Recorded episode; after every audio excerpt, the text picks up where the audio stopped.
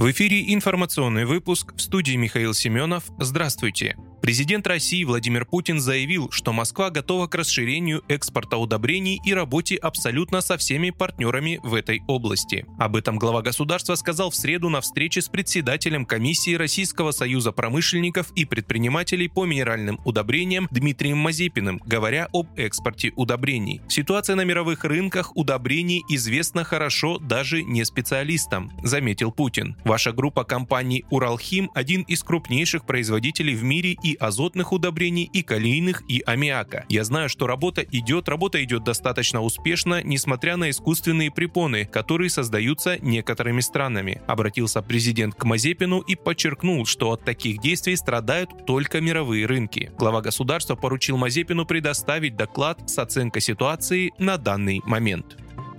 Германия до начала СВО считала лучшим исходом поражения Украины. Власти Германии до начала российской спецоперации считали лучшим вариантом с экономической точки зрения стремительное поражение Украины, заявил в интервью телеканалу CNN бывший премьер-министр Великобритании Борис Джонсон. По словам Джонсона, такой подход Берлин обосновывал всевозможными вескими экономическими причинами. Бывший премьер добавил, что власти Франции буквально до последнего момента отрицали возможность вооруженного конфликта между Россией Россией и Украиной. Напомню, Россия начала военную операцию на Украине 24 февраля.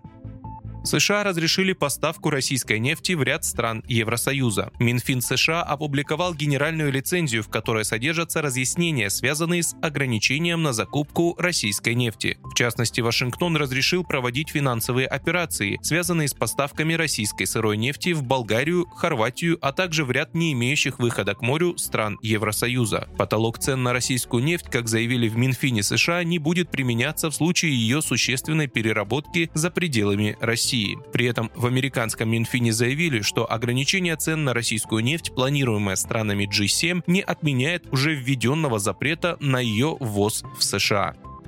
Автозавод «Москвич» в ближайшее время начнет производство двух новых кроссоверов. Как уже известно, на бывшем заводе «Рено Россия» будут производить аналоги китайских автомобилей «Джак», а уже спустя несколько лет перейдут к сборке машин собственной разработки. Автомобильный журнал «За рулем» перечислил три качества, без которых «Москвич» провалится в продажах. Успех автомашин под брендом «Москвич» будет в первую очередь зависеть от следующих качеств – низкой стоимости самой доступной версии, надежности транспортного средства, оптимальной для России комплектации комплектации авто и ремонтопригодности машины. Напомним, в Росстандарте уже зарегистрировано одобрение типа транспортного средства на бензиновый «Москвич-3» с турбированным двигателем на 150 лошадиных сил, работающим в сочетании с механической коробкой передач или с вариатором, а также на «Москвич-3Е» с электродвигателем мощностью 68 лошадиных сил и запасом хода без подзарядки в 410 километров.